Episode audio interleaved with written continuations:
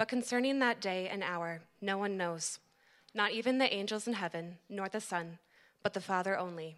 For as for the days of Noah, so will be the coming of the Son of Man.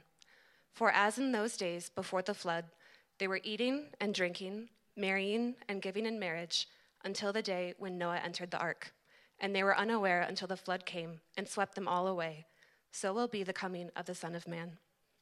Then two men will be in the field, one will be taken and one left. Two women will be grinding at the mill, one will be taken and one left. Therefore, stay awake, for you do not know on what day your Lord is coming. But know this that if the master of the house had known in what part the night the thief was coming, he would have stayed awake and would not have let his house be broken into. Therefore, you must also be ready, for the Son of Man is coming at an hour that you do not expect.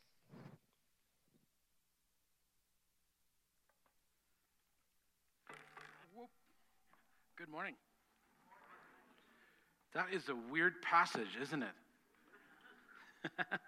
hey, everybody. Uh, I'm Larry. I'm one of the pastors here, and welcome to this first week in Advent. Um, you know, it's so interesting. That passage that Teresa just read for us, it's just such a festive passage, isn't it? I mean, nothing puts me in Christmas spirit than something that sounds a little doom and gloom, right? You might be wondering, like, we just sang a bunch of Christmas sounding songs, and, and you might not know this, Larry, but it's now December, and I mean, look outside. It feels like Christmas, doesn't it? Which means it's probably going to be 70 and sunny on Christmas, right? Welcome to Denver. You might be wondering, why are we starting an Advent series with a passage that looks like the end of the world? And I, I'm kind of wondering that question too. Now, maybe you grew up in a tradition uh, where you followed the church calendar in your church. Anyone grow up following some kind of church calendar? Some of us. Um, I did not, but a number of years ago, someone introduced it to me, and it, it, it kind of felt like going home to me. Uh, the church calendar has been around for centuries. It's not just a new thing. And this idea of following a specific text or reading a specific text on a specific feast or a specific time in the year is, is really rooted deeply in the Old Testament history. And in fact, some scholars believe that when Jesus stood up in the synagogue and he unrolled the Isaiah scroll and he began to read, that he was reading the appointed passage for the day. And that passage happened to be about who? Him. Yeah, right. So it's not just a logistical thing or like we don't know what to talk about. It's actually a powerful tool for formation. Uh, because the church calendar is designed in such a way that it, it immerses us into the life and the death and the burial and the resurrection of Jesus. And it, it slows us down from the chaos of life to slow down and actually journey with Jesus in a pretty intimate way. And the passage that, that uh, Teresa read today was one of four readings in what's called a lectionary. And that's just sort of like a Bible reading plan that churches use to guide their teaching as they follow the church calendar. And we don't always follow the church calendar, it's just in this season we are. But one thing that I think is neat to know is that millions of other Christians around the world are reading and wrestling with this exact same passage today. Isn't that cool? It's not just us, there's literally millions of people reading and laboring through this text. The church calendar begins with Advent, and Advent is really all about living in that space, not, not just looking toward Christmas, it's actually looking toward the return of Christ. The word literally means arrival, is looking for the arrival. And we find ourselves sandwiched between that first arrival, the incarnation, which we'll celebrate uh, in a few weeks, but also the, the looking and the waiting for Jesus to come. And in fact, you might not know this, but Advent is the beginning of the church year. You didn't know when you came to church today that it was New Year's, did you? So I want you to look at someone near you and tell them Happy New Year. Go ahead and wish them Happy New Year.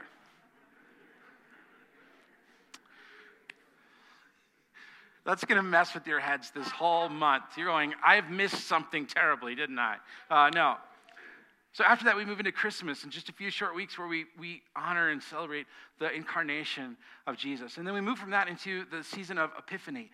Epiphany is all about beginning to study the, the life of Jesus' ministry here on earth. And then after that, churches historically follow Lent, which is a season of reflection and repentance and groaning for the resurrection. And for 40 days, for six weeks, we labor through Lent. And then Easter, we have Good Friday, Holy Week and Good Friday. And then on Easter, it pops because we've been repentant and we've been listening, we've been waiting, and all of a sudden we get to celebrate this glorious celebration of Jesus' resurrection and, and from the dead. And that thing right there is the reason why we all have hope. Amen. So I, I was really excited uh, about Advent. It's my favorite time of the year. I love getting back into that rhythm personally of observing the calendar. I was really, really excited until I read this verse and knew that I had to teach on it. And then I was like, I don't want to teach on this. And uh, so today we're just going to sing Kumbaya together a few times and call it a day. You know, seriously though, one of the things I love about the lectionary is that by following someone else's script for us, we can't just pick and choose and go, I don't like that, or I'm never going to talk about that, right? Sometimes we get immersed in really difficult texts. In my last church, we followed the lectionary pretty closely, and it always seemed to be, on the weeks I was preaching, I drew the weirdest, wildest, hardest text for some reason. But I like that because it forces us as a church to talk about hard things, to talk about confusing things, to talk about things that don't always make sense, that, that require us to do a little bit of work. And I would definitely say this is one of those kinds of difficult texts. So, to get the gist of what's going on here, we got to back up just a little bit, not just look at that 36 to 44, but we have to look at what was happening earlier in this chapter. So, we see that Jesus was teaching in and around Jerusalem and around the temple, and he was walking away, and his disciples came up to him, and they pointed out the temple, and they basically said, What do you think about these buildings here? And so Jesus starts using this rather cryptic language, saying that everything that they see, the temple and the surrounding buildings and all that sort of stuff, would be turned to rubble. And then he just kind of moved on and didn't really explain it. Have you ever had someone just casually say something in a conversation and then kind of move on and you're stuck going, wait a sec, could we go back to that other thing you just said, right? If Jesus, if I were walking with Jesus and he was like, this building and all that you see will be destroyed. Oh, anyway, let's hit up some Chick fil A for lunch. I think I'd be like, hold, time out just for a second. What are you talking about? That's kind of what the disciples experienced. And so it bothered them, and they came to him, and here's what they said. They said, as Jesus was sitting on the Mount of Olives, the disciples came to him privately. And they, and, they, and they said this We don't understand your predictions. Tell us, when will these things happen? When will the temple be destroyed? What will be the sign that you're returning? How will we know that the end of the age is upon us? So they asked him a two pronged question Number one, when will the temple be destroyed? And number two, what's going to be the sign that you're returning? Like, I need to know. And so verses 4 through 35 are basically Jesus explaining this is what the next era is going to look like. Here's what the next season is going to look like. Here's what you can expect wars and all these sort of things, um, which sounds a little bit alarming. But then he gets really specific in the verses that we read today. Because the disciples had basically asked, well, when are you coming back? And how exactly will we know what day you're coming back? Pretty easy stuff, right? I have to be honest, this text is not an easy one. And what's interesting is that scholars have argued for almost 2,000 years what is this text all about? And most of us, we read this and it, it feels like the end of the world. Who's with me? It feels like something's happening at the end, right? This is a big deal. So, throughout the, the years, the church has wrestled with a number of different ways to, to view it. Some think it's metaphor, some think it's talking about when Jesus returns to the earth. Um, some interpret this as a thing that uh, uh, people call the rapture, where Jesus will snap, snatch up everyone who uh, follows him out of the earth and leave everyone else behind. Sound familiar? What's interesting is that's a pretty popular theory, but it, the early church fathers didn't believe that. It didn't come around until the, the 19th century. But it's a pretty recent phenomenon, but thanks to a series of books called Left Behind, there are books and there are t shirts and, and youth group films, scary youth group films. I remember when I was in youth group, there was a there was a movie that our youth pastor showed us, literally intended to scare the hell out of you that after you watch this, you would be so terrified of hell that you would come running into the loving arms of Jesus. That's kind of what we call in those days turn or burn, right? And, um, and so we watched this one video where this, this thing happened, the rapture happened, so people would just disappear. But the thing is, their clothes stuck around. But the, it's not just that. You would think if I disappeared literally right now, what would happen to all my stuff? It would just collapse to the ground. Not so. Theologically, according to this movie, what happens is your shoes are there, your watch, your keys, your wallet are all in there, your pants are neatly folded, your shirt's neatly folded on top of it. That's what I took away from the movie. Like, I was distracted by it. There was a scene where two painters were working, and one painter was up on a ladder, and the other one was working on a wall, and the one working on the wall heard this noise, and he turned around, and the painter on the ladder was gone. But his clothes were neatly folded on the ladder. Come on. Culture has been fascinated with this approach. T shirts have been printed, lots of books, all that sort of stuff. And we, we really shouldn't be surprised because since humanity has been on this planet, they've been curious about the end of the world. And, and so, even 2,000 years ago, as Jesus says sort of this stuff, his disciples are going, whoa, whoa, whoa, whoa, let's go back to that. What's it going to be like? Because people want to know what happened, and people have all these different ideas what the end of the world looks like. There's a ton of speculation. For example, there was a guy in 44 AD who um, he actually said he was the Messiah and that he was leading people into the end of the world. So he gathered up 400 followers and he took them out into the desert. And turns out he was right.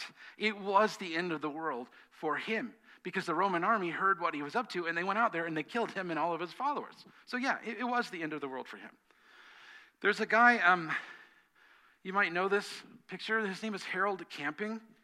Um, he was a, owned a radio, had a radio show and predicted that Jesus was going to come back on a really specific date. He had done all this research and these charts and all this sort of stuff and determined exactly when Jesus was going to come back. Um, spoiler alert Jesus did not come back on the day he said he was going to come back, okay?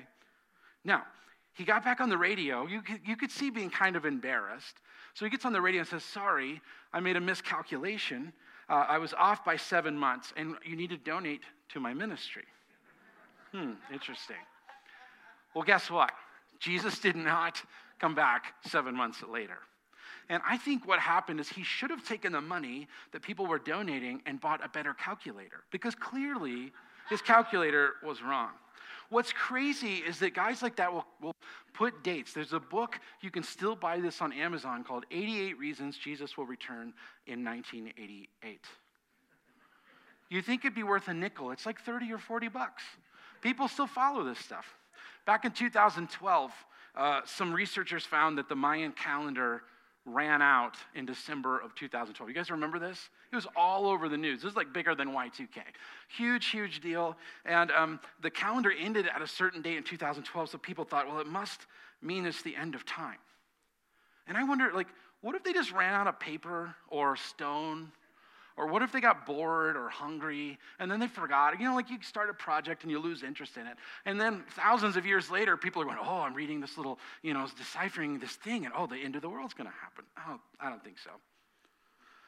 And then there are all these modern day prophets who try to paint a really compelling picture of what the end of the world looks like, like the prophets Rogen and Franco. Very clear picture of what the end of the world looks like. You might be thinking to yourself, you're stalling as long as you can about talking about this passage, and maybe we'll forget. And you might be right about that. Here's the thing well meaning people who love Jesus have spent lots of time looking at passages like this, trying to figure out what the end looks like. And they, can, they, they want to be ready. They make all kinds of flowcharts and spreadsheets and they write books and all that kind of stuff. But we go back to this passage and we find ourselves here in Littleton, Colorado, 2,000 years later, faced with the task of looking at a difficult text like this and asking, well, what in the world does this text mean? And why in the world is he teaching this way? And what in the world does it mean for us as a church trying to live in the way of Jesus with the heart of Jesus today? But I think we can actually go back to the original question, what the disciples were asking, so you can see what was in their mind as they asked these questions. The disciples, they said, We don't understand your predictions. Tell us, when will these things happen?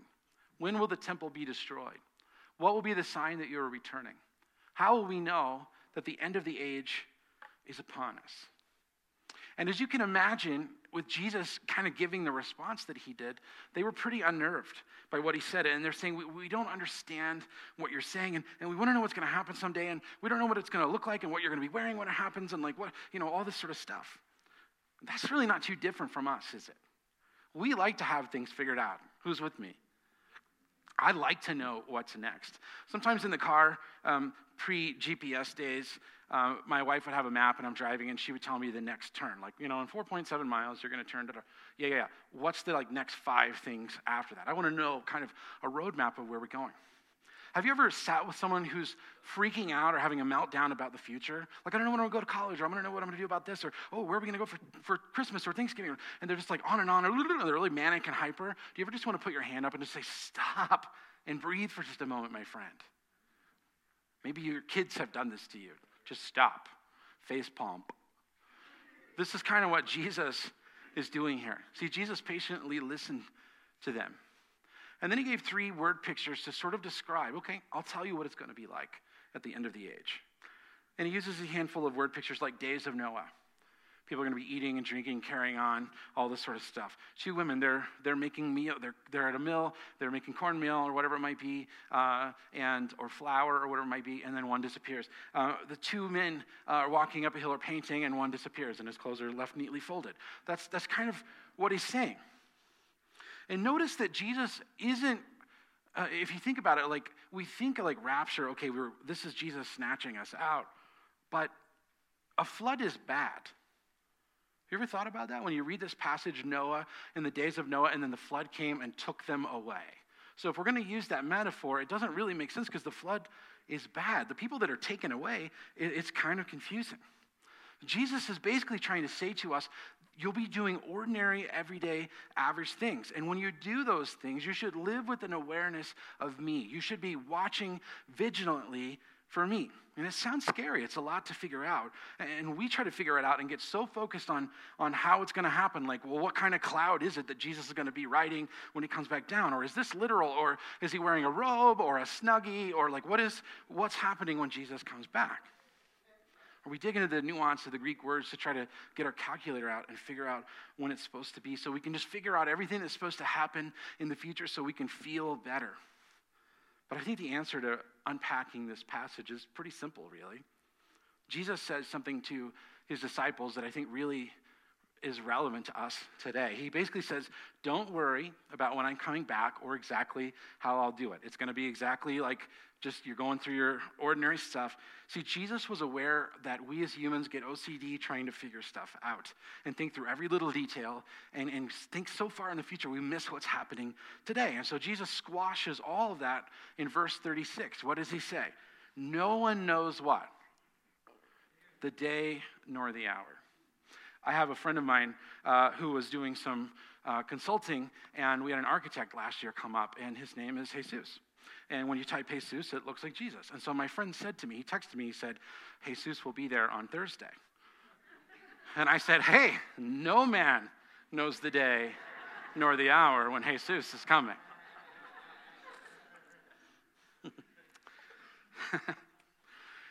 So I've prayed a lot about this passage. I've studied it. I've consulted. I have really good Greek New Testament commentary. I have four years of seminary, two master's degrees, and I've done the hard work of exegeting this text for you. Are you ready? Get your pens out. Got it. Thank you, Linda. Get your paper. I'm going to give you the key to what Jesus is saying. Here's what he says Something will happen someday. I'll say it again in case you missed it. Write it down. Something will happen someday. I can't wait to hear your lunchtime conversations about this. This is so good. Here's the thing that's not really what this text is about. Jesus is basically saying you're missing the whole point. You're so focused on this future thing or being so busy in this other stuff uh, that you're missing being awake and alert and ready to embrace the kingdom that is breaking forth right now. Now, that is extremely relevant to where we are today, isn't it? Today is December 1st, and I don't know about you, but for me, December is a frenetic, crazy month.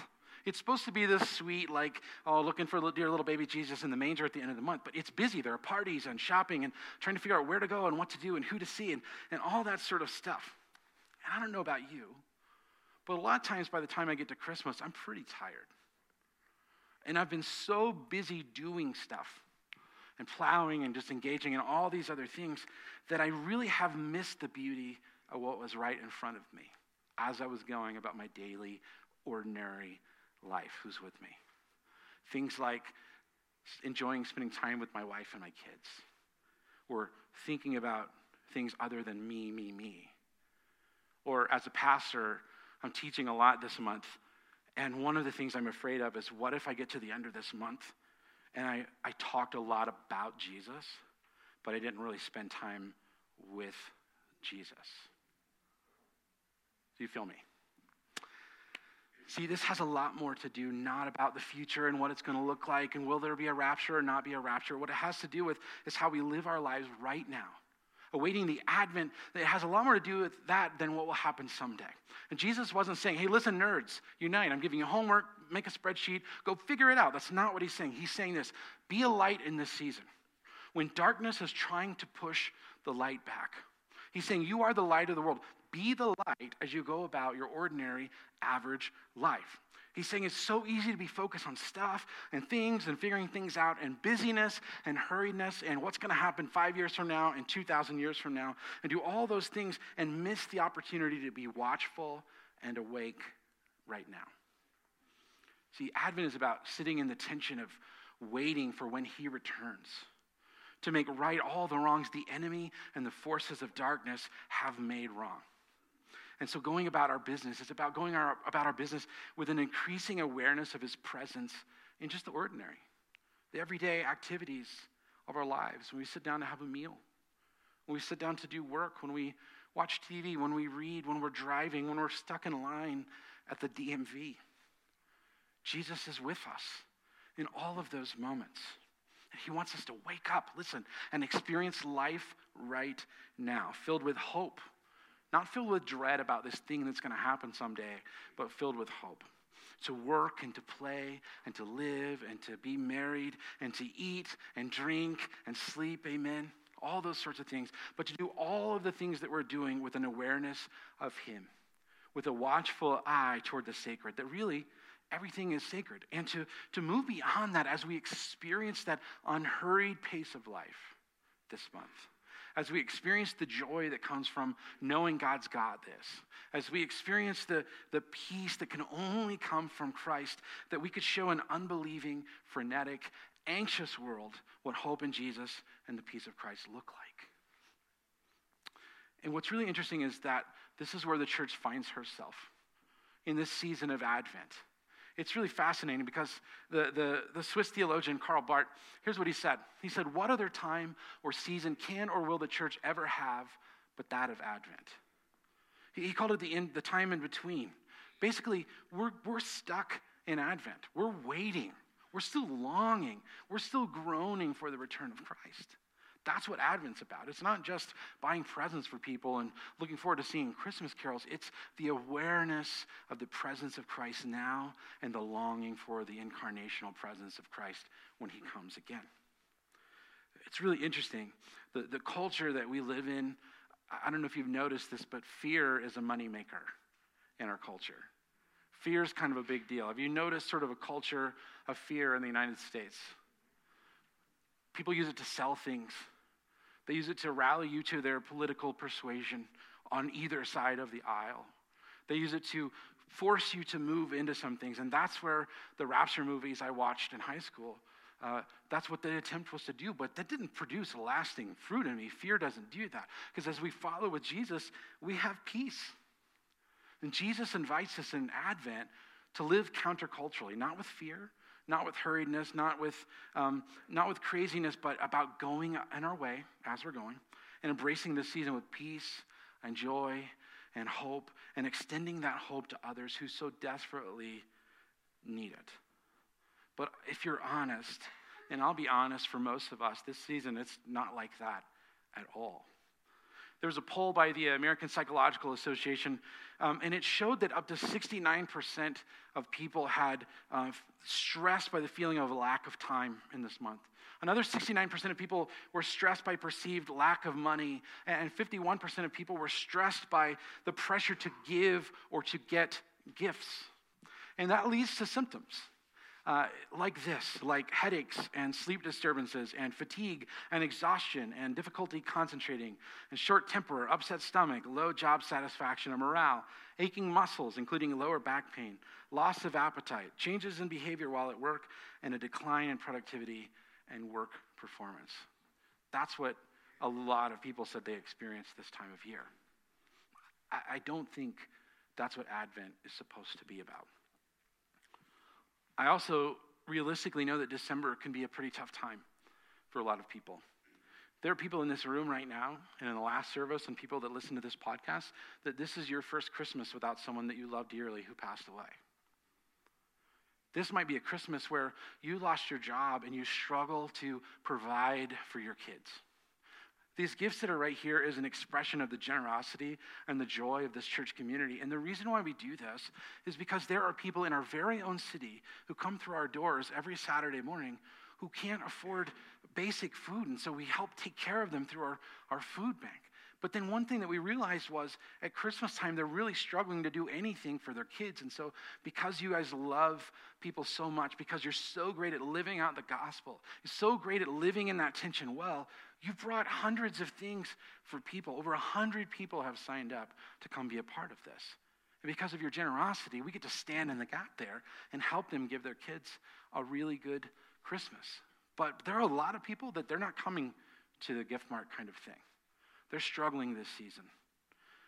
I think for all of us, not just in December, but in life, things are tough sometimes, and we find ourselves groaning and longing for Jesus to come back and make what is broken whole again. Are you with me? That's what Advent is all about. You see, it's about being awake to the fact that all that stuff's happening and there may be fear and there may be hardship. Or we may just have our heads in the clouds just waiting for someday, holed up in a cave, just waiting for Jesus to return and withdrawn from life. But Advent is about being awake to what God is up to right now as we longingly wait for him to come and do that thing that he said he would do. And so, the bottom line of this passage is this something will happen someday. But Jesus wants to meet us right now in this season. Now, as I mentioned earlier, there are four readings, and I want to look at two of those readings because they're, they're designed to work together. And I want to look at Romans chapter 13 together for just a moment, sort of to help even expand our idea of what Advent looks like and what this passage means. Verse 11, and do this, understanding the present time. The hour has already come for you to wake up from your slumber, because our salvation is nearer now than we first believed. The night is nearly over, the day is almost here. So let us put aside the deeds of darkness and put on the armor of light. Let us behave decently, as in the daytime, not in carousing and drunkenness, not in sexual immorality and debauchery, not in dissension and jealousy, but listen, rather clothe yourselves with the Lord Jesus Christ. Uh, do not think about how to gratify the desires of the flesh. This month invites us to lots of desires of the flesh. This month involves us, uh, invites us to fall in line with everybody else and to do what everybody else does. But this tells us to put on the clothes of Christ. Clothe yourself with Jesus. And Jesus was unhurried, he wasn't worried. Imagine if December was like that for you. Who would be excited about a month that was unhurried and not worried? I think all of us. That's what the scriptures invite us to do too. To live as awake people, filled with hope and not despair. And it, it goes on to tell us some harsh things there about how to live in the light of Christ. Not to give over to the things that culturally are trying to entice us, but to put on the clothing of Christ in a way that honors Jesus. And groaning with anticipation and the future hope of Jesus, uh, but filled with hope and joy today.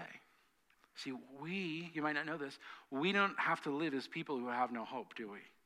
See, the resurrection happened then, and it's happening now. That cycle of life, death, burial, and resurrection is still happening. And here's the thing we get to live as people who live under the kingship of the King of Kings, who will have the last word. Let me tell you what that last word is. This is from Isaiah. This is the third reading this weekend. Isaiah chapter 2. It's an absolutely beautiful passage.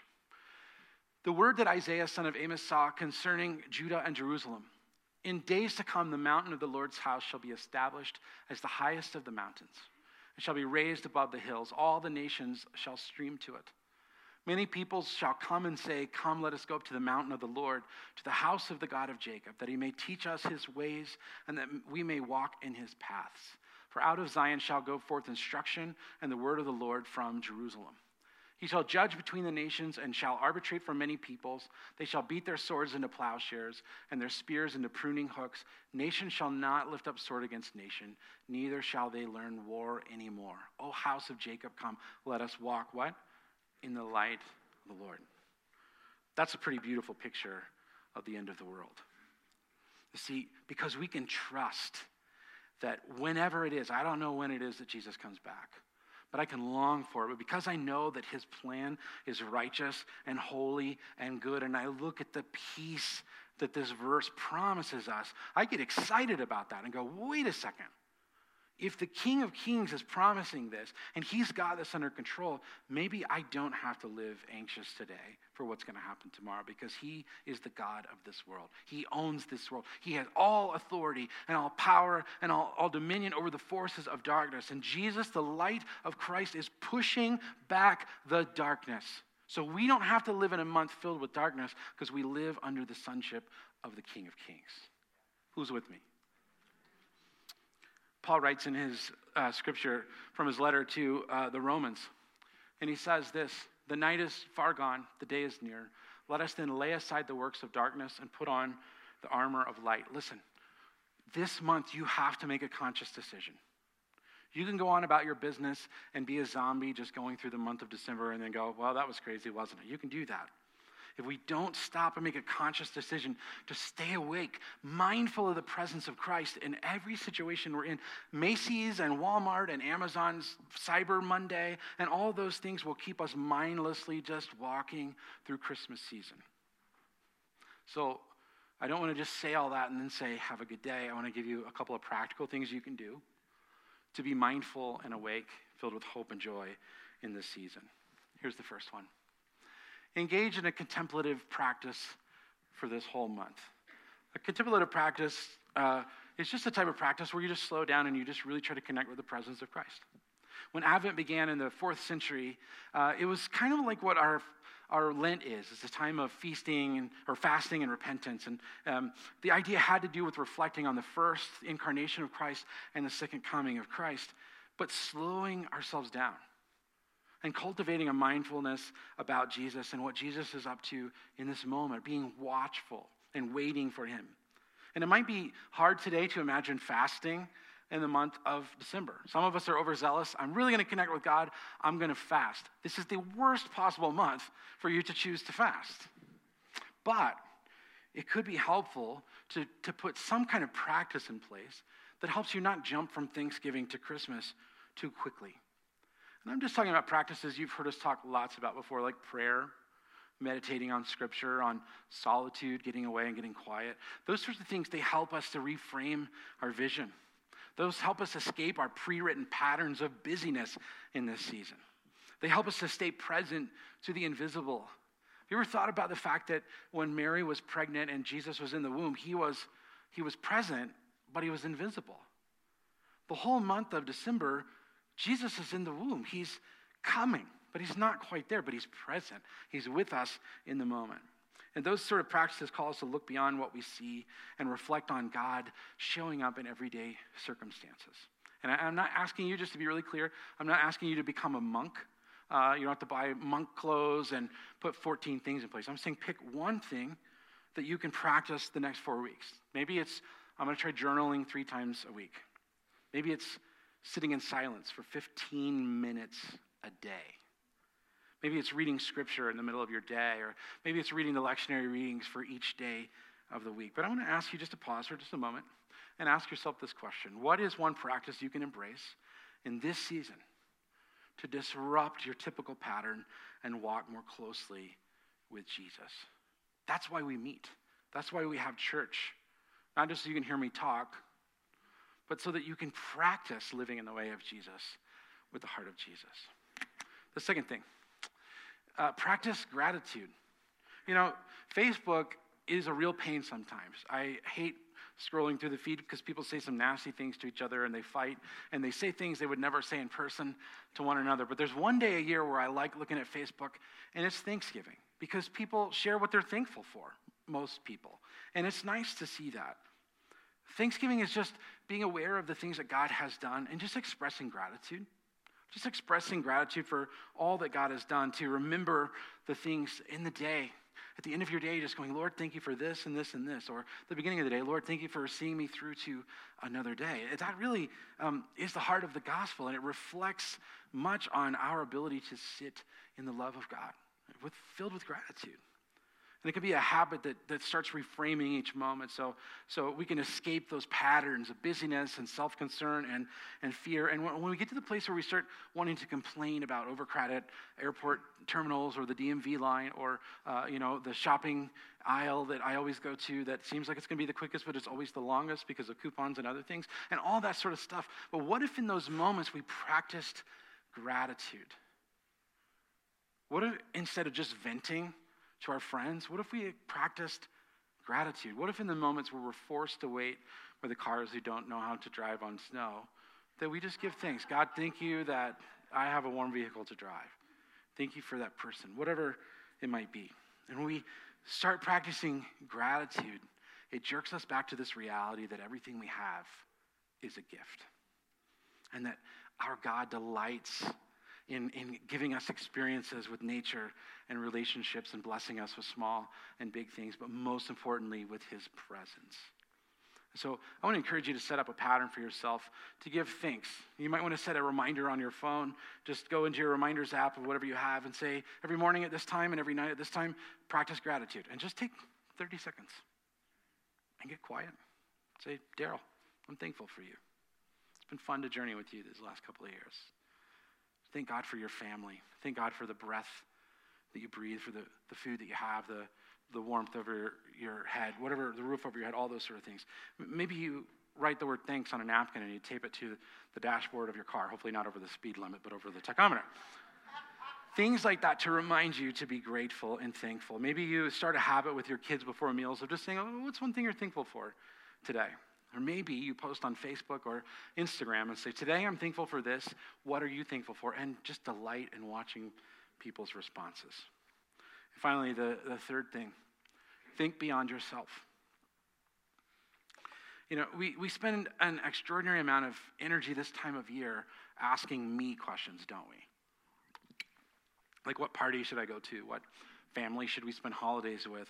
Uh, what do I want for Christmas? What should I give so and so? And how, should, how much should I spend on it? And what should I eat? What should I cook? Where should I go? All those sorts of things. But identifying with others and putting yourself and walking with other people helps disrupt that hurried cycle. It helps us to slow down and to meet people where they are. And so maybe you serve dinner at a homeless shelter. Maybe you find a family who's gone through the pain of losing a job and is struggling financially. Maybe you adopt them for Christmas. This is why we're doing this right here. Maybe you volunteer with this or with our Christmas marketplace or the, the Posada that's coming up. We need volunteers for all of those. Maybe you do those to identify and to serve and to care for other people. Maybe you open up your home to neighbors who just moved across the street from you. Maybe you give someone your old laptop.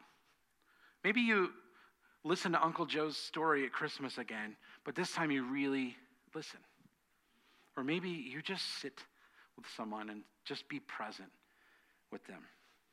You see, Advent invites us to live in that tension between the resurrection, the ascension of Christ, and Jesus returning again. It's that time when he brings true shalom, and, and it invites us to live with a conscious awareness of him in this season, no matter what our circumstances are.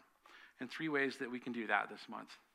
We can engage in practices that remind us of the presence of God. We can practice gratitude and we can be present with others by thinking beyond ourselves.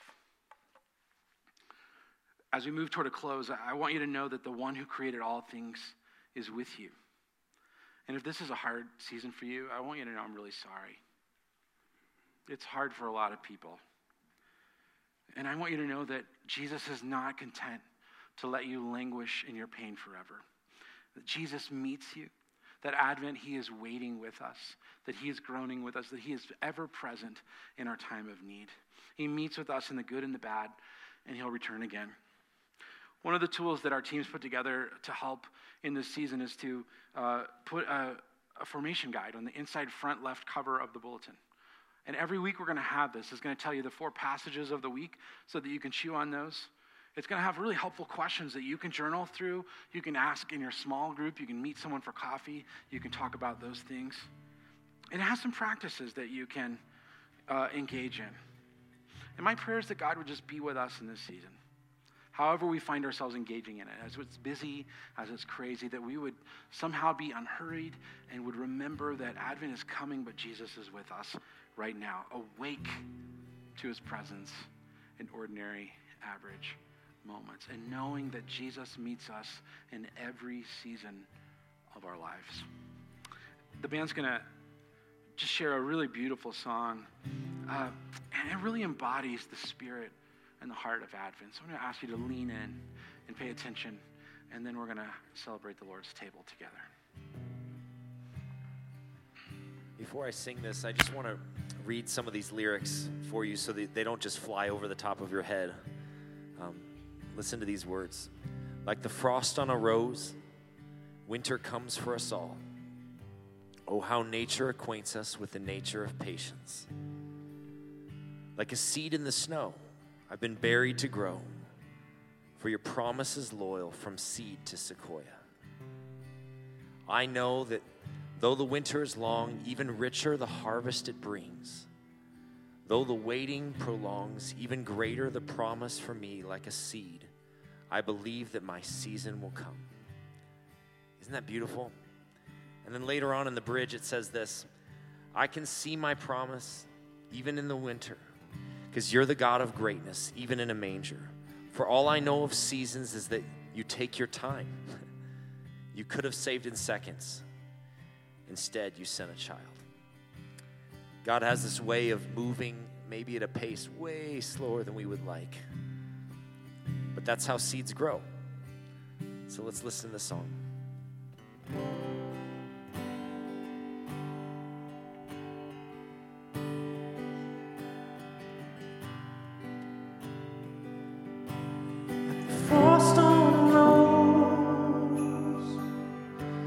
Winter comes for us all. Oh, how nature